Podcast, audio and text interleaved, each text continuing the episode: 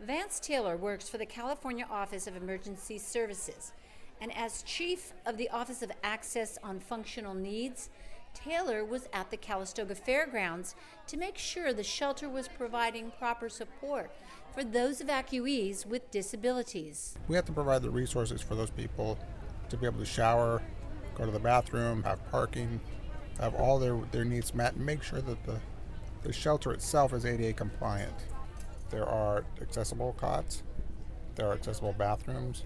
I could take a shower, I could have a wash station, uh, I can get to the kitchen areas.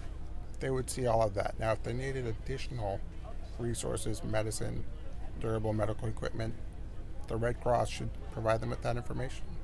Information right on the intake. Uh, I was just on the phone trying to coordinate to get a uh, electric wheelchair for somebody that had to evacuate without their power chair. Their home's burned down. That chair's gone. So we got to make sure they can get around. Estimates continue to be made on the number of evacuees at the Calistoga Fairgrounds and how many they are serving, but the numbers change every day, and Taylor says it's tough to pin down. In terms of the number, the official number is how many people are here at midnight. 650 people were here at midnight. There could have been a thousand people here during the day. So, in terms of how many people are here, we don't exactly know. We've also got, in this situation, a lot of people sleeping in their cars and in RVs, and they don't get counted in the official number. Not only is Lake County economically depressed, but there's a large population of people with disabilities, says Taylor.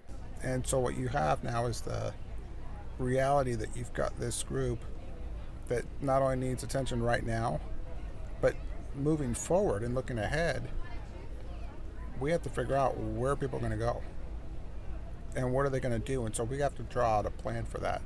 And when he talks about what evacuees with disabilities need to think about, his message is for everyone. Plan and prepare. This state is still on fire. There will be other communities that get decimated. And everybody thinks it's not going to happen to me. Make a plan. Develop a network and go four people deep mom, dad, brother, sister, friends, neighbors, church members, care attendants. Think about what would I do if the fire was on my doorstep?